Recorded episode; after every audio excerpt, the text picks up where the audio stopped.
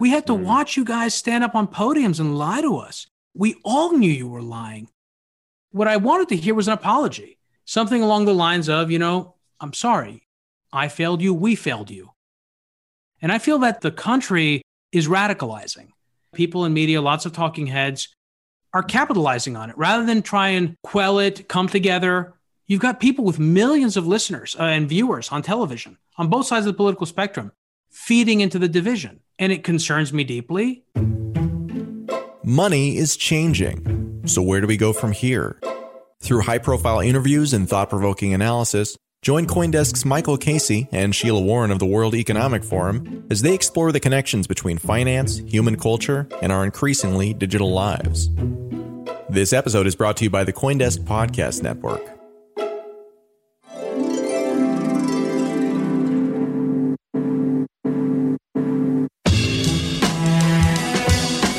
And just a reminder, CoinDesk is a news source and does not provide investment advice.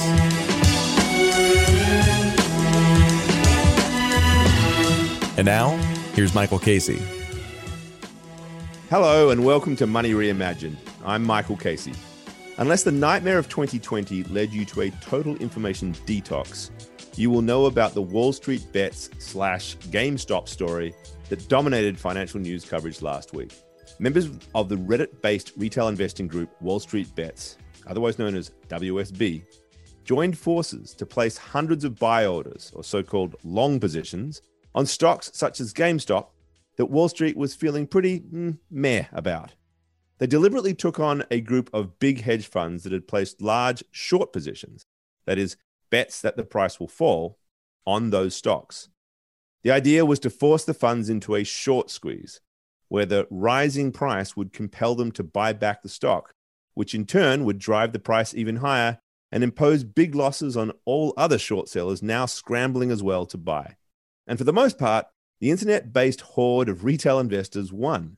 Many funds incurred massive losses.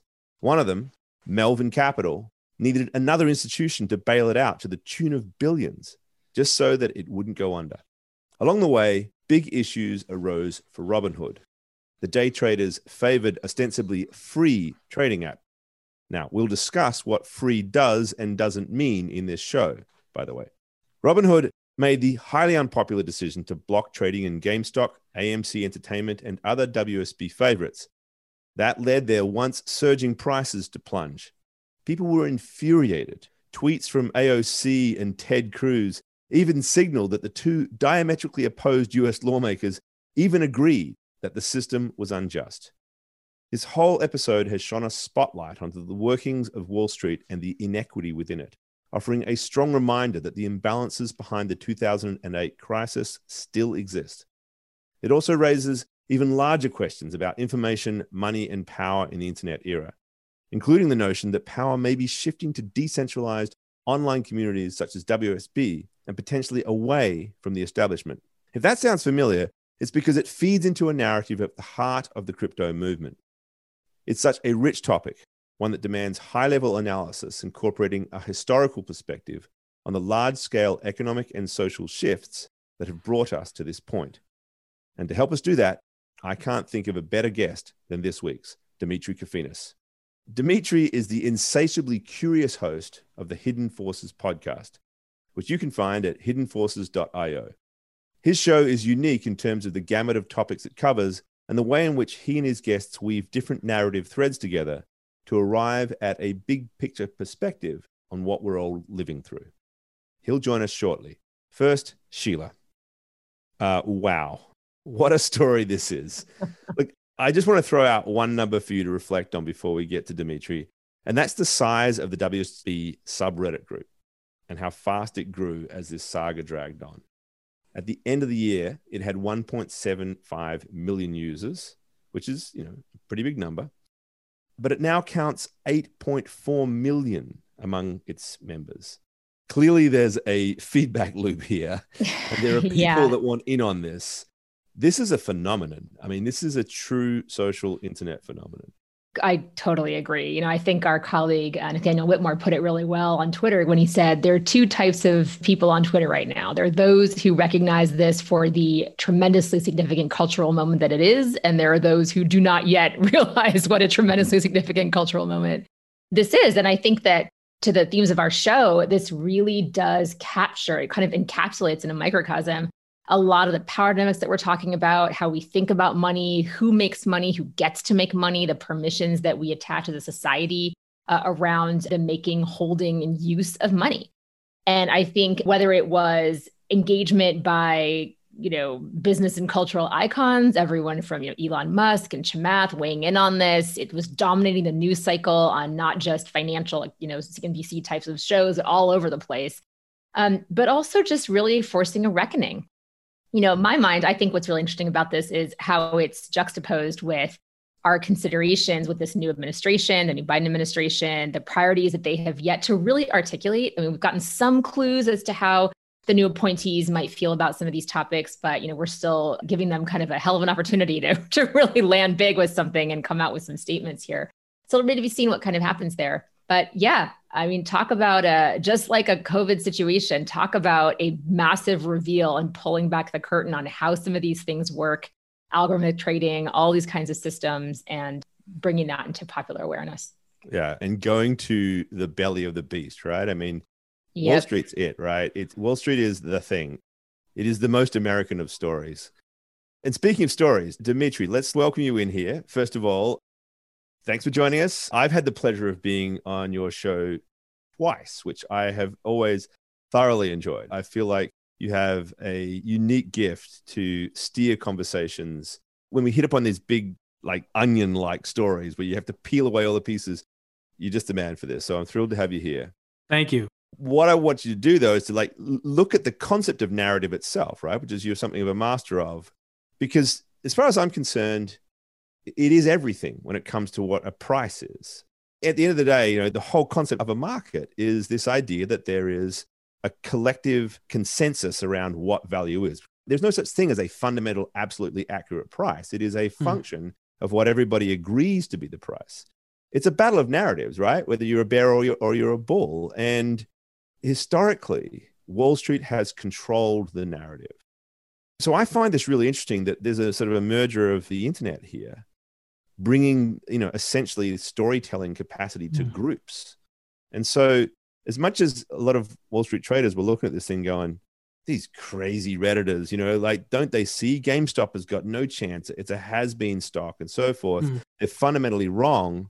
Well, who's to say they're wrong, right? I mean, that might seem insane that GameStop reached the levels that it did, but it's really all about who owns the narrative, and Wall Street's always owned it till now. What do you make from all of that? Thanks for having me on, by the way. There are, I think, a lot of interesting angles to this story. First of all, the observation in and of itself that everything is effectively a narrative. I think that is, if not new, then the recognition or the consensus that everything is just a narrative is relatively new. I do think there is something else that's new, which is that we are in this hyper-connected world, and we have also this unprecedented amount of balance sheet expansion that's gone on over the last 12 years with fits and starts. And so I think those things factor into it. I mean, if you want to talk about the big narrative driving all of this, I think at the core, the sort of God meme is the Fed printer, go burr. I think that's ultimately like at the core of it. And I do agree that Wall Street has traditionally controlled the narrative and financial media through Wall Street, et cetera. I think what's interesting here is you see a lot of competing narratives. There's like a narrative war going on. You guys got like Chamath going on CNBC, Elon. You have a lot of behavior also that would have been considered really out of bounds. And in some ways, I have to say, when I saw Chamath go on CNBC, the first person I thought of was Donald Trump. Donald Trump in the 2016 Republican primary. I don't know if anyone else had this thought, but when he criticized Stephen Cohen, if he did, or if it was just CEO of Robinhood, it reminded me of like Trump going after Jeb Bush, the corrupt establishment, and then positioning himself as being the leader of the resistance, of the anti-Wall Street movement. The comparison between Wall Street Bets and Occupy Wall Street feels off, and it also feels somewhat contrived, and maybe it's also a reach because they both share the same name. But I think that's what I think. There's a huge narrative competition. I still think value matters, but I do think we are in this hyper-real, hyper-connected society at the perhaps very end of a bubble, but it's felt like we should have been there for the last 5 years. That's kind of where my head's been at with this stuff. I think that the parallels people are drawing between Occupy and Wall Street Bets have been similarly somewhat bewildering to me. It seems like quite a bit of a reach. I agree with you on that. Certainly, if we zoom way out, we can say, yeah, okay, it's kind of this like anti-establishment, but who's comprising that? I find really fascinating because with Occupy, the coalition around Occupy was not as made up of as diverse voices, shall we say, as this one, where you have actual literal billionaires, right? Political leaders from both sides of the spectrum kind of coming in and saying, go team in a way, you know, and spurring, I think, some of that massive growth, Michael, that you noted. Like, I think there's a lot of like curiosity seekers, you know, I'm sure who joined the subreddit just to kind of figure out, like to kind of, you know, troll a bit or see what's going on. But there's no question that those things are significant, right? I mean, I think that the audiences that some of these people, AOC, even Ted Cruz, you know, Elon, Chamath, the audiences that they capture, particularly from people who aren't necessarily going to go and do their own education around the topic, are huge. And so getting to the question of narrative, I think we have to acknowledge in our society, we are in a world where celebrity type status around certain individuals, and those come from various sectors, various geographies. There is an outsized amount of control of narratives or shaping of narratives some of these people have. And so it begs the question, like, what is their interest in doing this? What is their personal interest and what is their agenda around some of this stuff, right? And I think layering that into the more grassroots, you know, kind of orientation of what happened on this subreddit initially, I find that really fascinating. And I feel like we're not talking about that enough. Yeah, the memetics aspect is also fascinating. Yeah. Like, I don't know how much time you guys have spent looking into the meme culture on the internet. Our first episode was all about money as a meme, by the way. Oh, fascinating. So I got to listen to that one. I mean, I had Lily Francis on my program. She goes by the Twitter handle, Nope, It's Lily. She's got a fascinating take on this stuff. She's unique in that she's focused on both the options trading side and also the meme side. But we spent basically the entire show not the entire show, but a lot of it talking about the memes. I don't know if you guys saw that video of the Joker circulating where they dubbed it over and he's like, what do you get when you cross an entire generation? That stuff's wild. That's really powerful stuff. And it's like, it's the way that an entire generation now that's been, you know, internet natives communicate and organize. And that's what we saw in the case of Wall Street Bets. You see this persistent organizing impulse. And similarly with everything else, crypto's like ground zero for this, right? Like, so often I get DMs from people saying, everyone's talking about Chainlink right now. It's going to pump. You know, for me, I've had this sort of value investing mindset. It still is not intuitive, you know, but then that goes back to your point, Michael, about narratives that you kind of made at the top. Well, one of the reasons why it's an easier story to tell about crypto than it is Wall Street Bets, right, is because when you talk about a token, and certainly I would only really limit this to tokens of blockchains that actually do have some real value underneath them.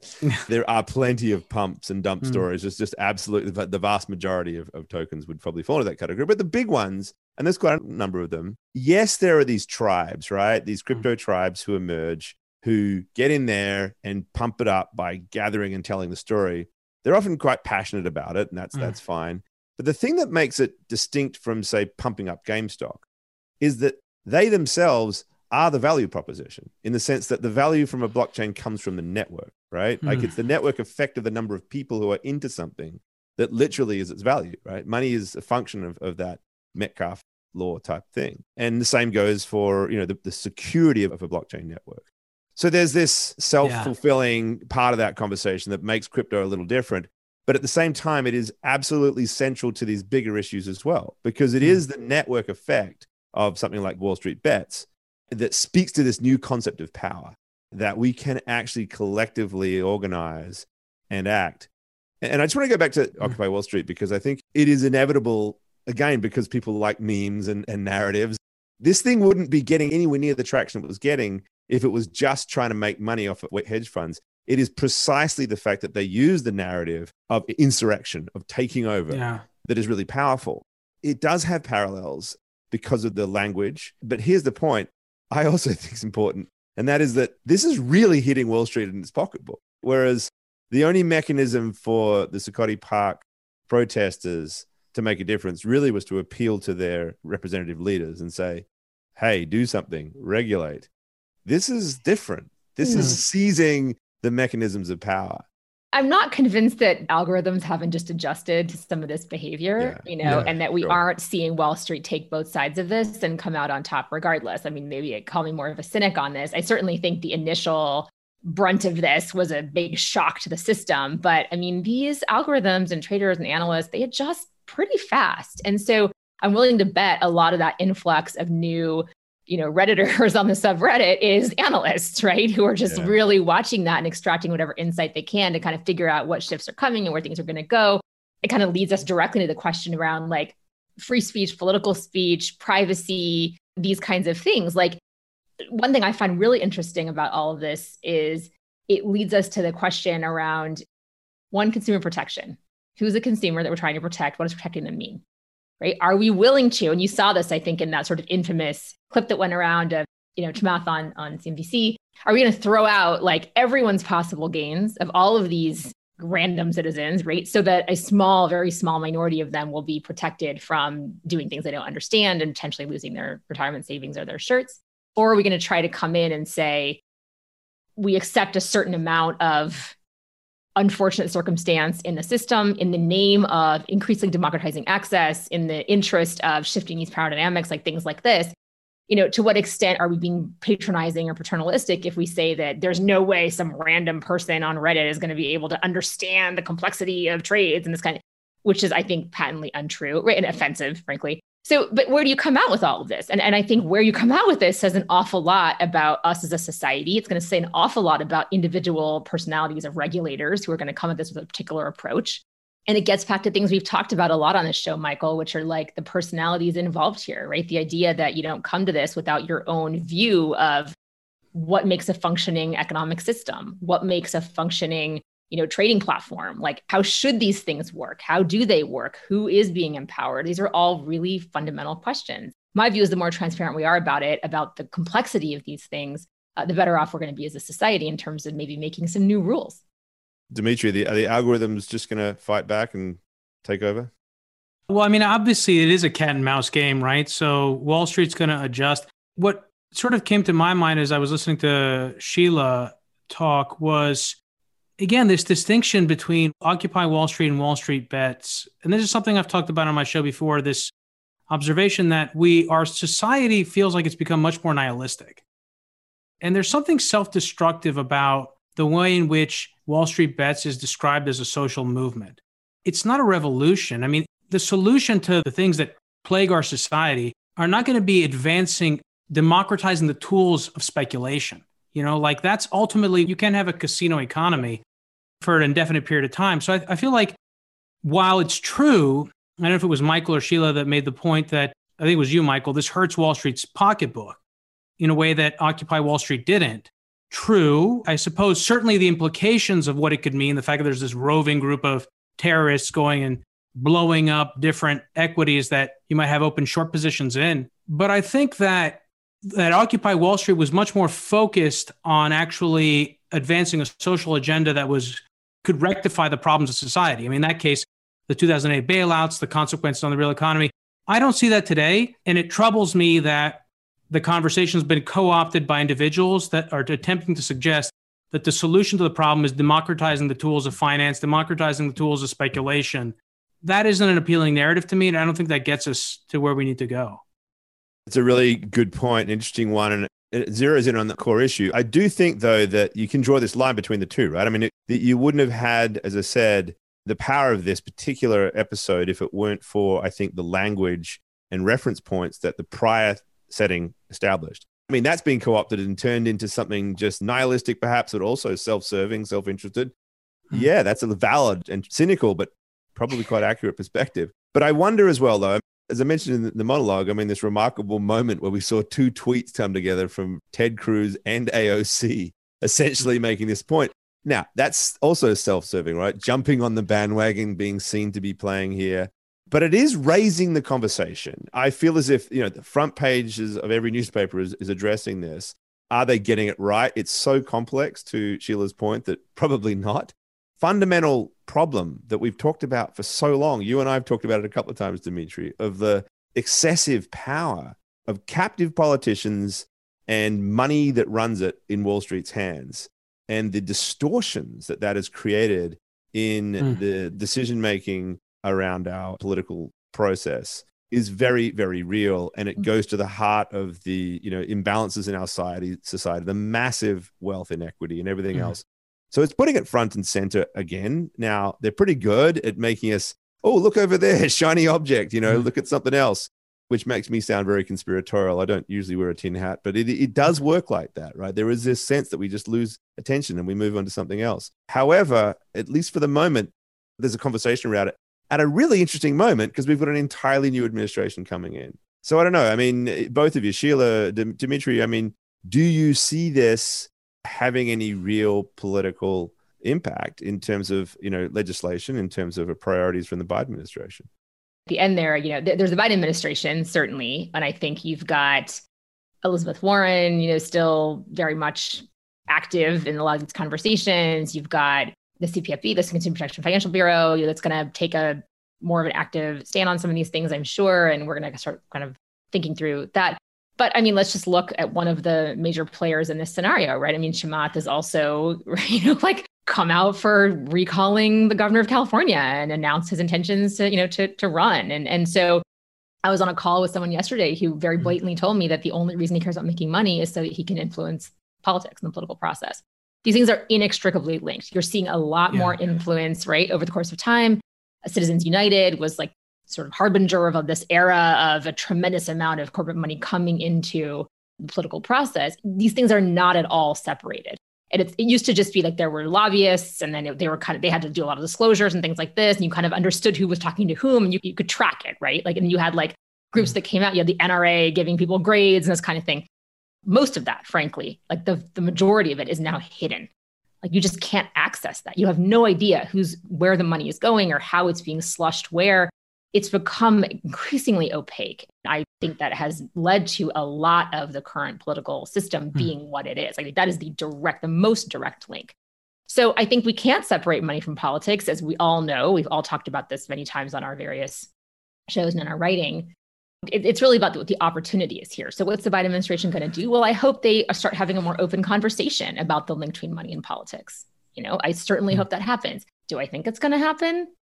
It kind of remains to be seen. But you do have, you know, very vocal members of Congress. AOC is one of them, but there are several others. Katie Porter, who, you know, her famous whiteboard, which I'm like obsessed with, that just break this down in language that ordinary people can understand. And they eliminate some of that complexity because these systems are deliberately complex. That's something it's important to understand. They don't have to be as complicated as they are. They are very complex in part because regulations require certain kinds of reporting, whatever, but in part to preserve an opacity that makes the flow of money very hard to track.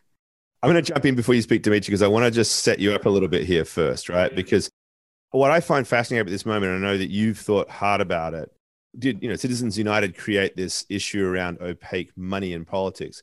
It coincided at the same time that a business model, you know, Shoshana Zuboff has now given us the language to talk about of surveillance capitalism also emerged, which is also equally about opacity in terms of how information is gathered and used. So when I hear about like, we don't know where the money's going for politics, we don't know which bots are delivering and taking advantage of these centralized platforms, which brings us back to the question of crypto and whether or not we have a decentralized solution, but centralized internet platforms for which the business model is entirely built around creating information monopolies that they can literally obscure from you and alter your behavior.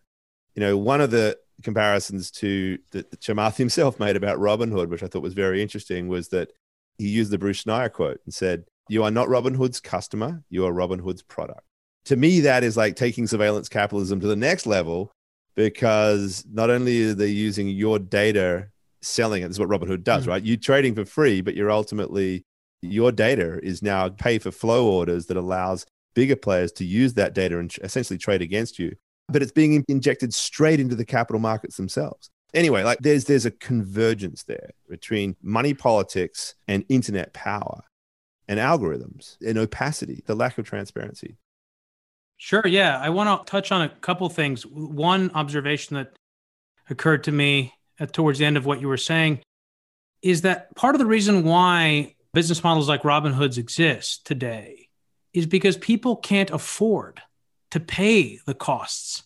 You know, one of the ways that we've managed to scale this level of socioeconomic inequality is by, I guess, how would I describe it? Having more dishonest transactions, right? That's the only way that we've managed to be able to do it. Point. So of course, people are going to be more willing to accept ads and all sorts of other ways of extracting revenue from your user base because they can't afford to pay you for it. It's the same thing with, you know, reducing the nutritional value of food. It's a way to offset the costs of it. Another thing I just want to comment on before we discuss the surveillance capitalism component is just the observation that we really are in an extremely precarious political moment. I don't think any of us can really appreciate how bad it is. This is the most corrupt America's ever been in my lifetime. A lot of people are on the take. And so it becomes very difficult to reform a system when so many people stand to lose from it. And it also becomes increasingly corruptible, and it becomes the tools of power become more amenable to abuse and use by populist demagogues. So we're at risk of having that happen in politics. And what you can see is that's bleeding over in the kind of discussions we talked about, whether you're talking about an Elon Musk or a Chamath. Davey Day Trader is a little different. He certainly stokes the flames in a way. And ultimately, I just can't help but notice that who is not here? The regulators. They've checked out. They're not here. The people in charge aren't in charge. And people know that. They sense it, and they become more and more aggressive. You sort of talk about the massive anger and the corruption of our political system. Mm-hmm. And that's one of the things I think that's quite telling about this moment is, you know, the Wall Street Bets situation, it does kind of cross the political spectrum. I mean, we mentioned AOC and Ted Cruz. It's capturing this, you know, is it left, is it right problem? And maybe what comes out of this, therefore, not just this episode, but everything else you're referring to, is a real reckoning with the two-party system. That's just one thing to throw out there. With regards to the surveillance capitalism stuff, I think one of the reasons why people just are so easily manipulated in terms of, you know, whether it's populist demagogues or whatever, because they don't really understand what is happening to the information they're absorbing, because it is being manipulated. Red feed, blue feed scenario. You know, if you're a conservative, you only read your feed looks this way. If you're a Democrat, it reads that way, and that becomes your truth. These are algorithms that are serving the interest of advertisers, and they're basically corralling you into these ecosystems, these echo chambers, and people don't get. And how could they know that? Because that's the whole point: is you're not supposed to know about it. It wouldn't work otherwise. It wouldn't sell. The ads wouldn't sell unless they could do this. So the system is designed in this way. The point I was just simply making was, like, you bring into that things like super PACs with all of the opacity that comes with that. And the whole system is a ruthless machine. I suppose one question is, like, how do we untangle that? It's a wicked problem, exactly because of the informational dynamics and the control that a small handful of individuals. You know, we talk about these in terms of corporations, but corporations are made up by people. They're organizational structures. There are some very powerful people in the world, and they have tools at their disposal that previous generations would have only been able to describe as magic. The ability to herd people in physical space completely outside of their conscious awareness. And so I think there are some people doing good work in this area. First of all, to be clear, I think the only way that we really solve a problem like this, we need government regulation and government policy. I do not believe that the solution to this problem is going to come from the free market.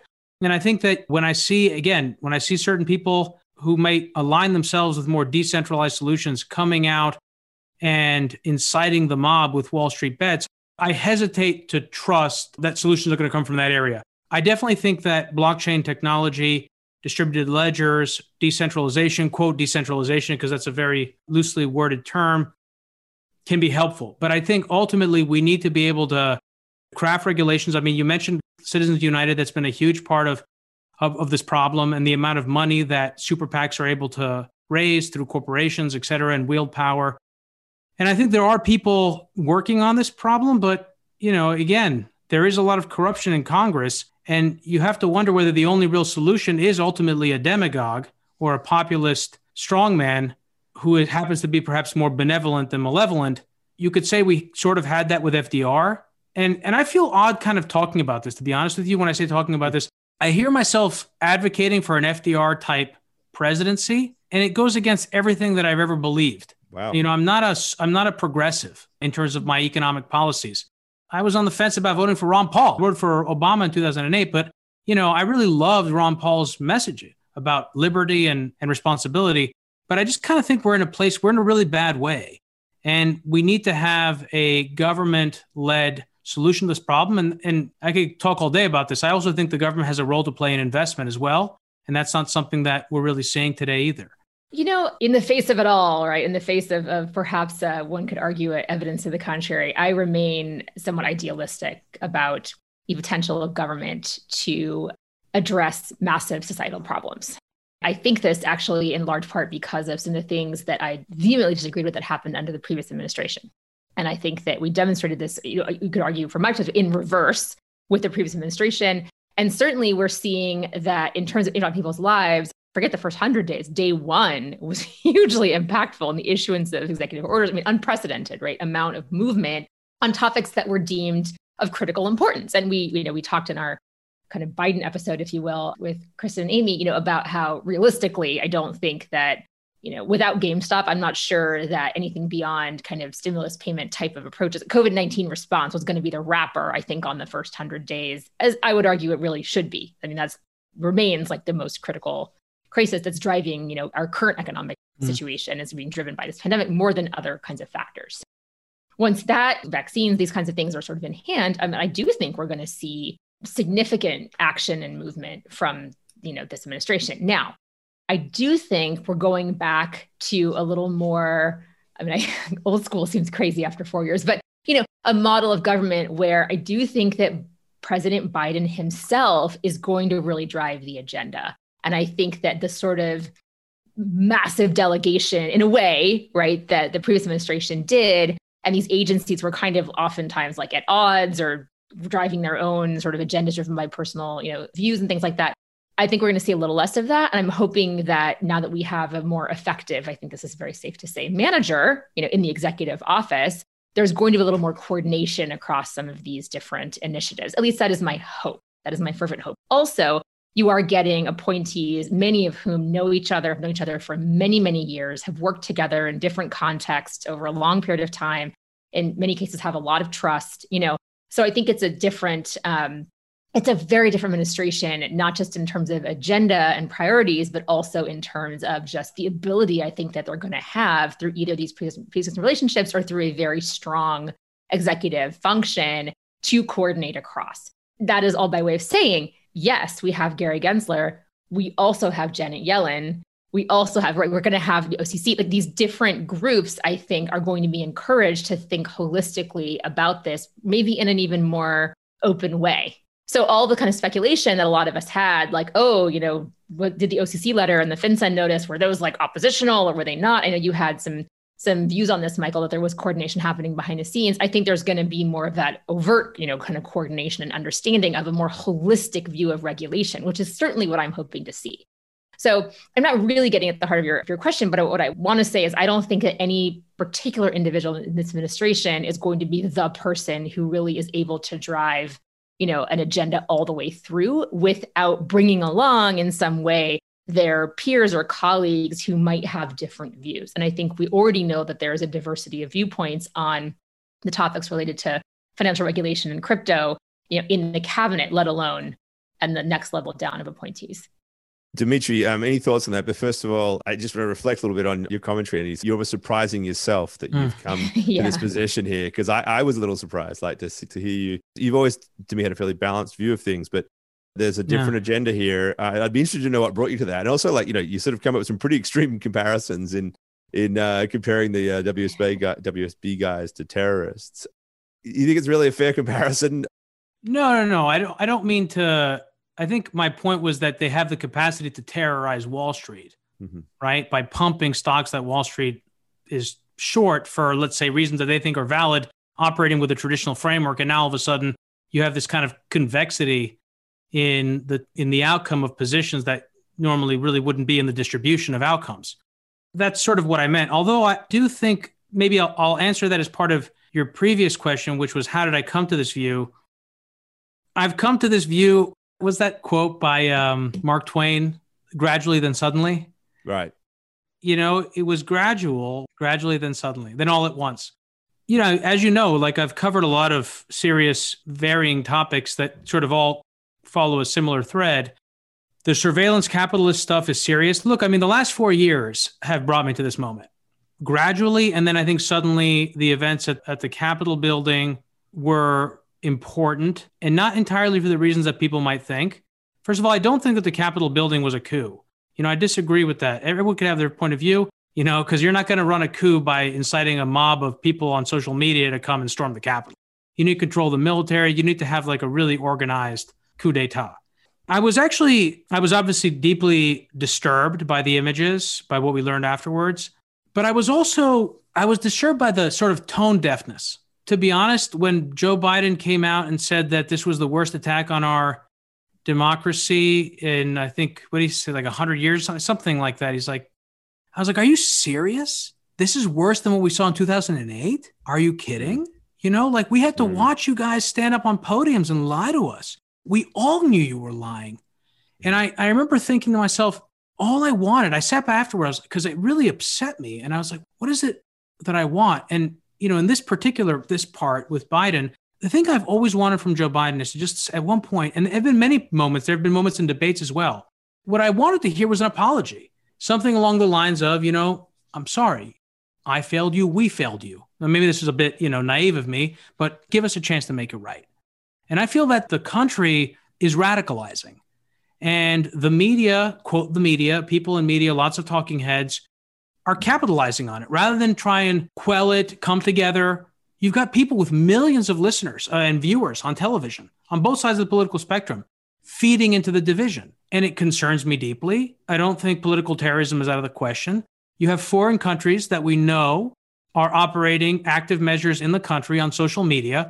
Is it possible that other countries with offshore bank accounts were buying calls in GME to test run a political warfare machine on the United States? I mean, you know, warfare in the 21st century isn't straightforward. You know, I've done episodes on this stuff, but like there's all sorts of unconventional ways in which we can find ourselves in a war.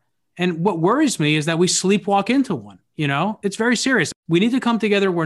We're indulging in hate and self-immolation. And I just don't think we have the time for it. So that's what I think brought me to this feeling of saying, you know what, as much as I despise the people who more or less stole money over all these years in all sorts of different ways, and even though I'm not responsible for that, and I don't deserve to have to pay for their sins, at the end of the day, we are where we are. And I can either continue to sort of stay firm and be like, this is mine, you can't have it. And this is the life I'm building, and I'm going to protect me and my family, and the rest of you can go burn. Or I can just say, okay, I'm willing to make sacrifices here.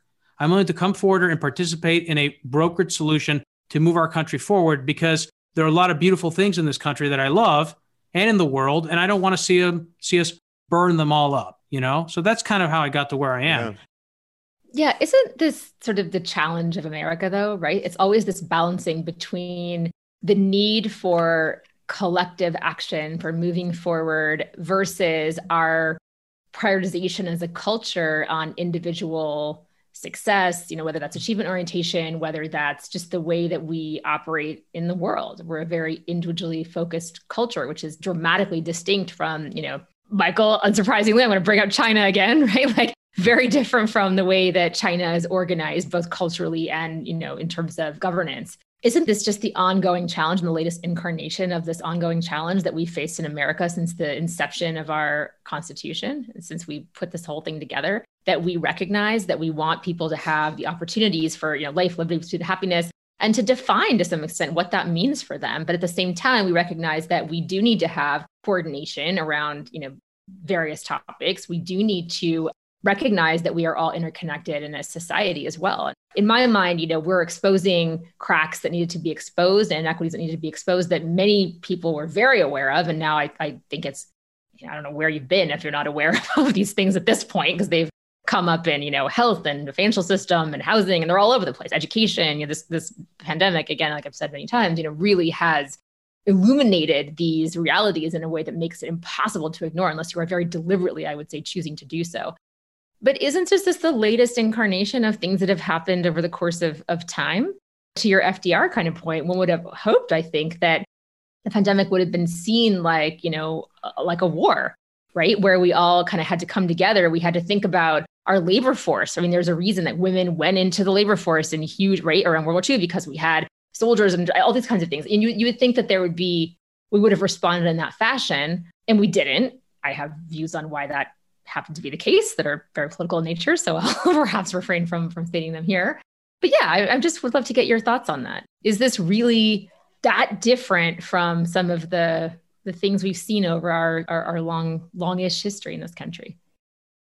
I do think so. Now, I was very young. I would have been like a 10-year-old kid in the early 90s when we had the bombing of Oklahoma City building, Ted Kaczynski, and you had the rise of this sort of domestic insurgency after the fall of the Berlin Wall. This feels much more precarious because the world is very different. Like at the time, the United States could indulge in those kinds of internecine conflicts because it was the top dog. You know, no one was going to challenge the United States. Today, that's not the case. So the battlefield has expanded, and that concerns me. Yeah, you mentioned FDR again. That made me think about another similar dynamic as well today. I'd have to go back to then. I'd have to go back to the early 20th century, because I think the populist forces pulled from that period, the wealth issues, the dramatical reorganization of American life, you know, that happened with the Industrial Revolution, similar to today. People's conception of time and space was radically changed over the course of a lifetime through the railroad, through the telegraph, et cetera. And there was also this rise in, I don't mean this in the communist sense of internationalism, but in the sort of literal sense of there was an expansion of the notion of statehood and nationhood and citizenship among particularly a very elite class of individuals. And those individuals ultimately were the ones that gave us international institutions, foreign policy think tanks, et cetera, et cetera, et cetera. And while those things are good, there are diverging interests between the two. I think that we're seeing that similarly again. There's a labor versus capital dynamic here. And you have a lot of these really wealthy billionaires today. Michael, Sheila, you guys can remember what it was like 30 years ago. This is crazy. Sadly. There weren't this many billionaires. There wasn't this level of concentrated wealth. You know, like this is a radically different society. The middle ground here, I think both of you are right, but for different reasons, but there's elements, right? So clearly these tensions have always existed. And since we are talking about 2008 and the challenges of Wall Street, whether or not I think there's an equivalence there or not, I think maybe it's apples and oranges between Biden's comments and 2008. I'm so glad you said what you said, Demetri, because I felt like too few people understood how much that episode exposed how we are completely being at the hostage, at the control of these institutions, that our entire political apparatus was caught up. The too big to fail concept was essentially a form of blackmail that the system has built on us. And that understanding was there. It was a rich discussion about it. And then we buried it. We didn't properly deal with it. And to me, it was an absolute tragedy, a lost opportunity. That to me speaks back to Hamilton. You know, I think Hamilton actually was an incredibly successful and helped build this country significantly. But the tensions around that, the power of the financial system and the power of the banks, that's an age-old problem that we're dealing with. Where I think it's different, and Demetri, you touched on some of this in terms of the fact that the US is no longer this great single power, that there are other forces of power. That is a function of globalization, but it's also, most importantly, a function of the internet.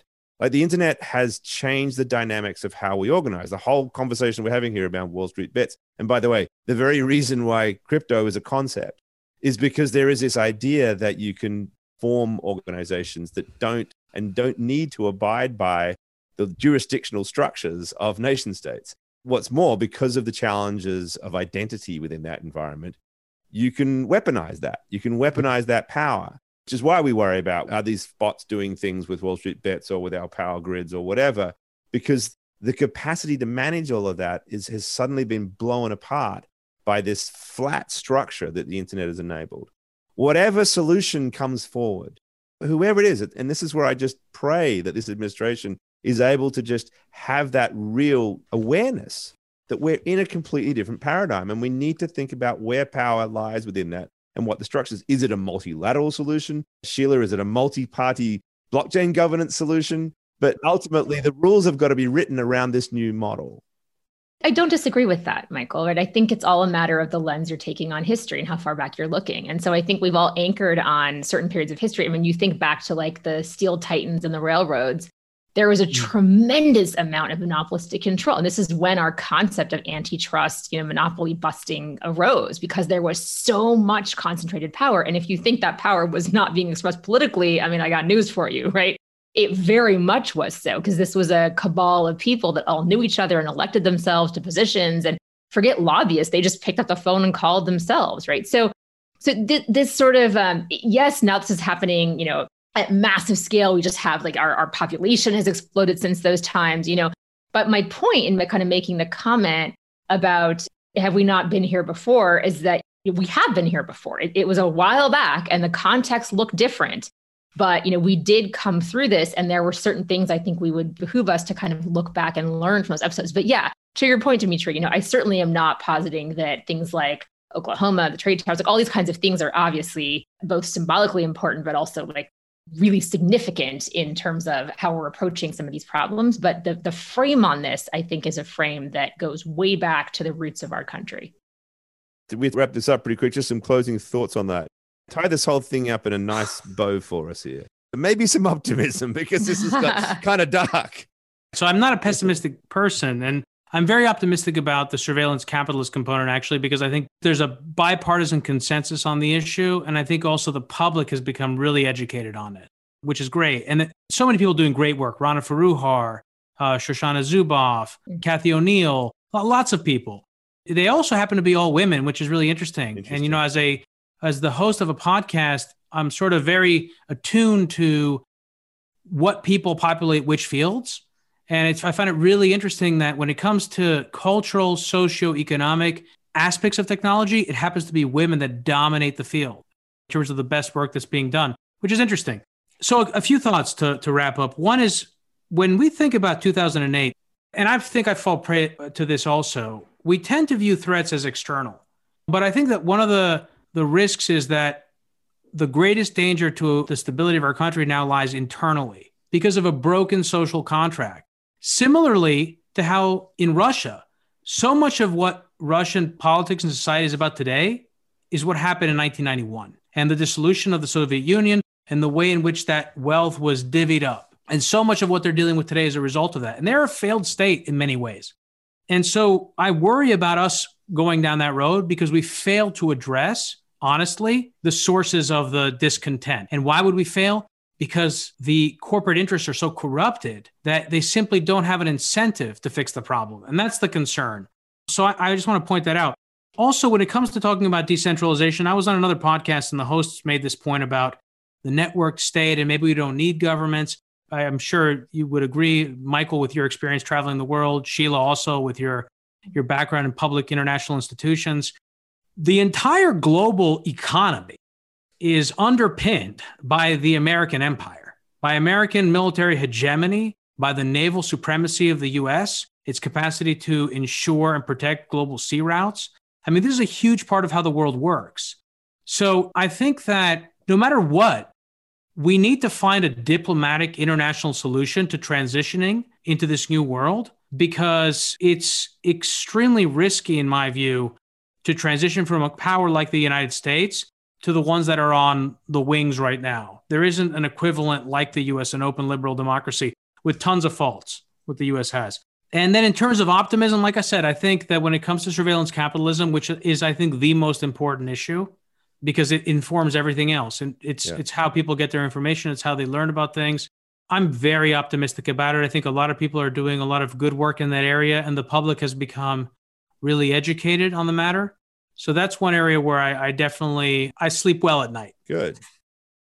Well, I'm glad to hear that because the whole point of that model in some respects is too obscure. So the idea that human beings are fighting back and actually getting themselves educated is actually really encouraging, I think. We have to wrap up. First of all, I just want to point out, like anybody out there who was listening to this thinking, oh, this is going to be a little conversation about a weird Reddit site and some traders. And we ended up talking about the power of US hegemony and military might and the sort of the big arc of history. I brought you on because I saw one of your tweets, Demetri, where you said, oh my God, this thing's huge. It lit a fire under a lot of us because we were like, oh, there's so much to this story. And so you haven't in any way disappointed. It's an indicator of how broken our society is, I think. Yeah, because it is a peeling back, right? When you get to the bottom of it. Yeah. So look, thank you so much. First of all, Demetri, where can folks find you? And, you know, obviously Hidden Podcast, and you're on Twitter. Tell us a little bit about that. Yes, they can search Hidden Forces on any podcast application they like to find me. They can also go at hiddenforces.io and check out our content library. And they can find Michael twice, as he mentioned, as well as many other great guests, ranging from the Secretary of Defense to the creator of Microsoft Explorer to all sorts of people. And they can follow me on Twitter at Kofinas, K-O-F as in Frank, I-N-A-S, my last name, or at Hidden Forces Pod. Fantastic. Sheila, another great episode. Thank you so much, as always. Till next time, bye for now.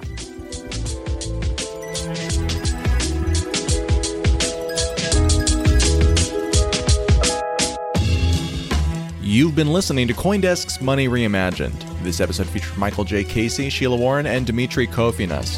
Our theme song is Shepherd, and this episode was edited by Michelle Musso, produced and announced by Adam B. Levine. Have any questions or comments? Send us an email at podcast@coindesk.com or leave us a review on your favorite podcast player. And from all of us at CoinDesk and the Money Reimagined team, thanks for listening.